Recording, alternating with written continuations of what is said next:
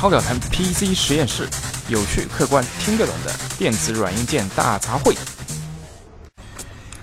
大家晚上好，我是大叔。哎呀，停更了这么久，大叔决定从今天开始重新拾起制作节目的热情啊！因为在停更的过程当中，仍然有不停的有这个我们铁杆的粉丝发来这个喜马拉雅站内的这个。呃，message 说，我应该更新下去。我觉得，二零一八嘛，是一个多变的一个社会啊，也是一个充满机遇的这样的一个年份啊，就是，呃，谁都不知道未来能发生什么，但是我觉得，人还是要有一些坚持的，就是，这是做任何事情的一个，我觉得是一个品质吧，包括做这个节目。既然，呃，我目前。PC 实验室的粉丝可能也就是，呃，在千呃，在这个千位数的这个数量级上面，但我相信只要持之以恒的话，那我们很快就达到十万的一个级别。那大叔也会为此努力的。好，那停更了那么久呢，我我大叔也找找借口，那也是因为真的就整个，呃，我们的节目的名字叫 PC 实验室嘛，那因为整个 PC 行业在这个半年时间内啊，真的是乏善可陈啊，这个。原因呢，当然有多种多样的一个因素啊。那首先就是说，由于这个三星垄断了一些就是存储生产这样的一些产线啊。那其实不光三星啊，那三星占了一个绝大呃大部分的这样的一个比例了。那美光啊，这个那个包括就是其他呃其他那个整个内存的这个产业链中的其他厂家，比如说金士顿啊，我可以说他们是一个这个合纵的这样的一个操纵市场价格的这样一方式方法，导致。已经是雪上加霜的这个 PC 行业啊，真的是，你想这个价格是影响销量的一个第一手手呃呃不能说第一吧，但是一个非常重要的一个因素。那又考虑到 PC 本身是一个几乎已经是呃进入到连续衰退的这样的一个细分行业的话，那如果你的这个主要部件产生了重大的一个成本提升的话，那已经在一线苦苦挣扎的一些呃。最终产品的这样的一个生产厂家，他势必，呃，他就留两个选择，要么就是维持售价不变，呃，但是他要自己要承担这个利润降低的这样的一个痛苦。那还有一种方法就是说他要涨价，但如果在整体市场非常良好的情况下，那比如回到两千年这种黄金时代的话，这都不是问题啊。那涨价涨价没事儿，因为。市场的需求是 是如饥似渴的嘛？那大家对这个 PC 的性能是有有有不断的这样的上升的这样的一个需求。那涨价没事儿，我们愿意为这这这个硬件买单。但到今天为止啊，那后面还还有一个继续一个行一个行业的一个明显的问题，就是说，呃，都说 PC 被这个手机取代，但手机行业应该好了吧？但非常令人不幸的是啊，这手机行业也进入了衰退。其实这个衰退从去年年底就已经开始了。那即使是以中国市场来说，呃，手机的这个出货量也出现了一个，出现了一个可以可以说，我个人认为是断崖式的这样的一个一个暴跌啊。那这个暴跌几乎是延续到了这个二零一八年的第一季度。那每个月的这个手机出货量都在呈百分之二十三十的这样的速度往下跌。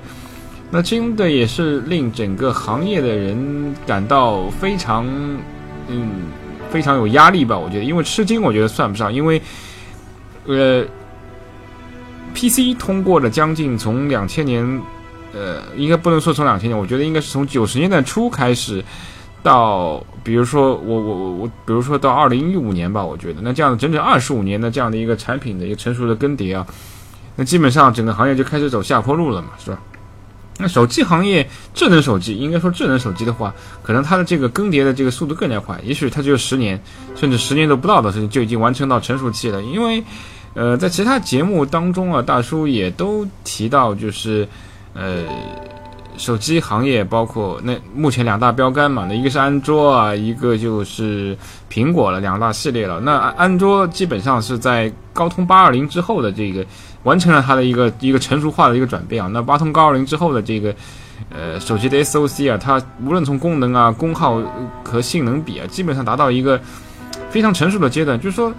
也，之前八二零之前的手机，无论从功能啊，包括这个续航啊，包括就是从这个整体的这个工业设计上，多多少少都是会有让人一些就是吐槽或者就难以忍受的一些地方，一些缺点啊。当然也有完美的机型啊，那每一代都有完美机型，但是这个价格可能是不是主流价格。那是八二零之后涌现了一大批啊，那无论是国内厂商还是境外厂商，都有很多非常非常不错的 SQ，就是说这些大量 SQ 以后，嗯，这个也基于。高通八二零的这个良好的这个性能啊，就是说能够产生的这个一个非常不错的一个一个一个最终的一个手机的一个产品。那即使到今天大叔手里仍然保留了一款那个联想的 CUK C2 啊，它就是一款经典的基于八二零的安卓五寸的这样手机，呃，性能和平衡比非常不错。即使放在今天，我觉得也没有什么问题，可以去用。那那苹果呢？那基本上就是我认为是 A 九以后，那就是 iPhone。六 S 以后的这个产品，包括 iPhone SE 也包括，呃 A 十、A 十一的这样的产品，基本上也进入了一个非常成熟的一个阶段。就是 A 九，呃，十到今天二零一八年的这个第一季度，你拿 A 九的产品，无论是 iPad 也好，还是手机也好，都没有任何问题，非常流畅，不会呃，之前就是最近刚刚爆发的所谓这个苹果降频门嘛，反而那苹果也是承诺在下一版的 iOS 系统里面会提供这开关，就是要不要客户自己选，就是。呃，如果我电池性能下降了，那我整体性能要不要下降？那其实现在它也有一个 option，就是你自己可以去，呃，苹果的官方店去更换官方的这个电池，或者你自己在这个网上，呃，或者嗯各大城市的这样的一些手机店去换一块第三方的这样电池，都能解决这个问题啊。那产品本身已经进入到这样的一个成熟阶段，那我我甚至我相信，在未来，呃，不能说五年吧，我觉得三年之内，那。那 iOS 基于 A 九的产品和这个安卓基于八零产品仍然是不会有特别大的问题啊。那那这个就类似于 PC 进入到了这个 SMB 时代，英特尔的 SMB 嘛，就是呃是在之后才包包括时至今日。虽然今年大家都知道，呃，英特尔这个受到了 AMD Ryzen 的这强力挑战，所以它在产品的这个结构上面也终止了这个所谓挤牙膏的这个策略，呃，推出了一个还是。还算是比以前良心的很多产品，但是这并不意味着老的 SMB、IBY 啊，这个哈斯威尔产品就不能用了，是吧？那我们回到回到以前，就是或者我去中古二手的这个淘宝网站上去淘 SMB、IBY 产品，那在准系统笔记本里面那就更加普遍了，那还是可以用的。那你装 Win 十没有问题啊，你玩主流的吃鸡啊，对吧？就是。或者这个新出的这 COD 系列啊，FPS 啊，或者是其他一些比较呃所谓就是对硬要求比较高的游戏，那那那配合适当的显示卡，那没有问题。这个呃，这就是整个行业进入到这个成熟阶段的一个非常显著的特点，就是说两到三年之间的产品。甚至对 PC 来说，哦天哪，那这简直就是这个五到六年之前的这个产品，仍然是胜任今天的这个所有的这个软件的一个应用。那消费者自然而然就就没有这样的一个呃欲望去去做进一步的这个产品的消费了嘛？那大叔对这个手机也好啊，PC 行业的这个判断是什么呢？我我个人认为啊，虽然呃手机的这个行业的。呃，发高速发展十年之后啊，已经也进入到一个所谓平台期吧，不能说是下跌期啊，它只是一个平台期，在在在平行运作。我我虽然这几个季度的就出货量会大大下跌，但是手机会仍然是会高歌猛进，在产品的这样的设定上进行一个重大的一个改变。就是说，其实呃，这也跟去年出的出现一些这个新的产品设计有关。那 ARM 基于 ARM 的产品。它会推出一些类笔记本的这样一些呃这样一些玩意儿吧，就是取代现有的笔记本的这样一些产品。那我微软也是大力出了大力，就是它和高通合作嘛，就推出了一些就是说基于 A I M S O C 的这个 Windows 十的这样的一些产品。但呃期望值拉得很高啊，就是但是产品发布之后，大家会发现啊，这是是基本上可以用，就是没有问题的。但是你要跟这个流畅度跟性能去跟。呃，比较基础款的基于 X 八六产品的笔记本相比，仍然是有较大的差距的。那虽然，呃，我觉得就目前为止，这个基于 ARM 的笔记本的唯一一个优势就是它内置了这个四 G 的上网功能啊。那这个就是免费附送。但是如果从续航和和能和性能来说的话，那目前控制的比较好的英特尔的这个这个超低电压的产品的超级本。也能够实现这个基本上八到十小时的这个办公室操作的运行时长。那你说 ARM 哦，基于产品 fine，也许我可以用到十二十三小时，但是你说八到十小时和十二到十三小时，基本上也都是在所谓 day one 使用一天的这样用量来看，那你你这个产品的呃性能又比别人弱，对吧？然后是是是是多了一个上网功能，但是在大城市里面，其实 WiFi 啊这个呃的获取还是非常方便的。那即使别人没有 WiFi，那时至今日谁不会？有拿自己的手机带在身边呢？是我手机开个热点，对吧？手机开热点的话，我照样是可以让我的笔记本配合手机完成这个在任何地方上网的这样的一个需求。那因此，基于 ARM 的笔记本产品，就目前来说，我我个人觉得，呃，之前把整个市场的这个胃口吊得很高，但最终产品包括售价、包括性能，这说性价比了，还是嗯不能。彻底打垮这个所谓基于 X 八六的超级本的这样的一个产品，那我就不说这个游戏本啊或者 PC 的，那这个性能就不在一个数量级上面了，那我觉得就没有什么可比性了。但手机呢，它并不是说呃呃，本来 ARM 设计之初的初衷呢，它本来就是强调一个呃续航和和和续航能耗比，就它不是以性能为导向的一个设计方向，那因此。呃，这个结果我觉得并不让人意外，而且随着这个高通的最新的一些 SKU 啊，包括其他国产有麒麟啊，呃，三星自己有以自自主研发的这呃这个 SOC 的性能进一步这样的一个增长，包括苹果，苹果就更加更加厉害了，就是苹果的呃 SOC 至今每一次迭代都保持了将近百分之二十左右的性能这样的增长，那是相当厉害的。那呃。在去年，所有的这个呃基于 ARM 的产品确实是好像是差强人意啊。但是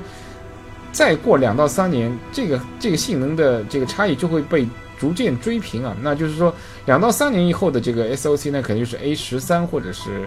呃八六五啊、八七五这样的一个高通的 SOC 啊。那那个时候的这个 SOC 性能就足以呃取代这个现有的这个超级本的这样的一些对性能的这样需求啊。此外，呃呃。我觉得手机进入到这个办公领域也是一个非常水到渠成的这样的一个事情，就是说，呃，二零一八年、